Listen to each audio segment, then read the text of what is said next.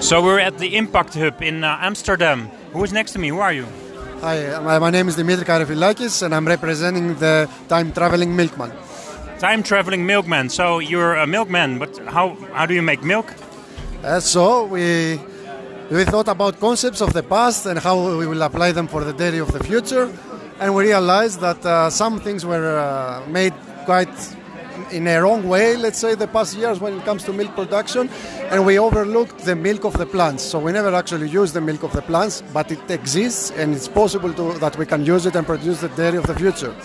Can you tell me something about you? Where do you study? Where are you from? So I am from Greece, uh, where I also studied uh, a classical chemistry as a bachelor, and then I came to the Netherlands with a scholarship for uh, a master's in food technology.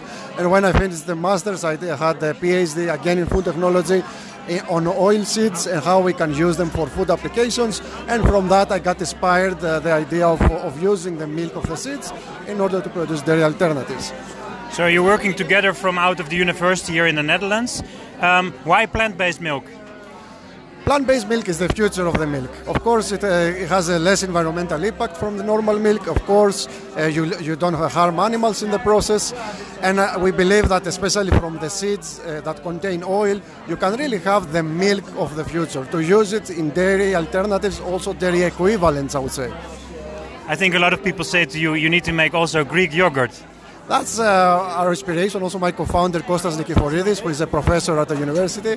Uh, we have a Greek background, and we would like to see a very nice, high-quality uh, plant-based yogurt, because as Greeks that we are eating and consuming yogurt, we really care to have a very good yogurt alternative in the market.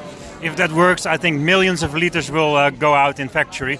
But um, for now, you, you're doing uh, this. This is a project for startups. Um, you're one of the three.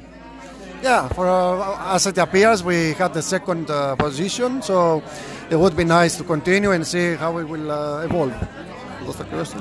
I hope you're one or two, or may maybe the third, but I hope your, your project goes further and you get uh, some fundings. You're searching for fundings? Yeah, we are definitely looking for, uh, for fundings right now, also for collaborations with existing companies, dairy companies or dairy alternative companies that would like to invest in our technology.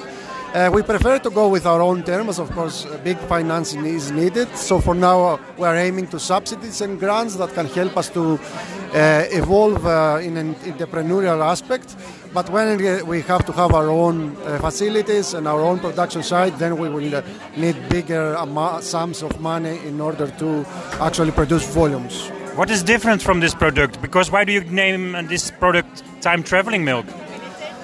The difference is that it's uh, never actually been used, because it, it is, as I explained in my presentation, it is the milk of the plants. So it, it's full of fat droplets covered by proteins. So far we are destroying them, because we, if you have a sunflower seed, you crush it to, to produce oil. But if you, if you use these natural structures of uh, fat droplets with protein, you can actually make milk alternatives like the ones produced from milk. You can ferment it with uh, a culture to produce yogurt. You can also make cheese. You can make also butter. So I think. And I would like to ask you to make chocolate milk. And chocolate milk, as you have asked twice so far.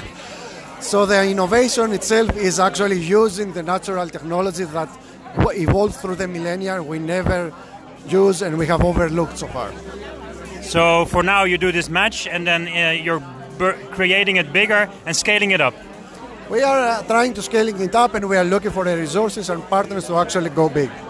Well, I wish you a lot of luck and a lot of fun, because you have to enjoy this process, of course. So far, I'm enjoying it a lot. Thank you very much for your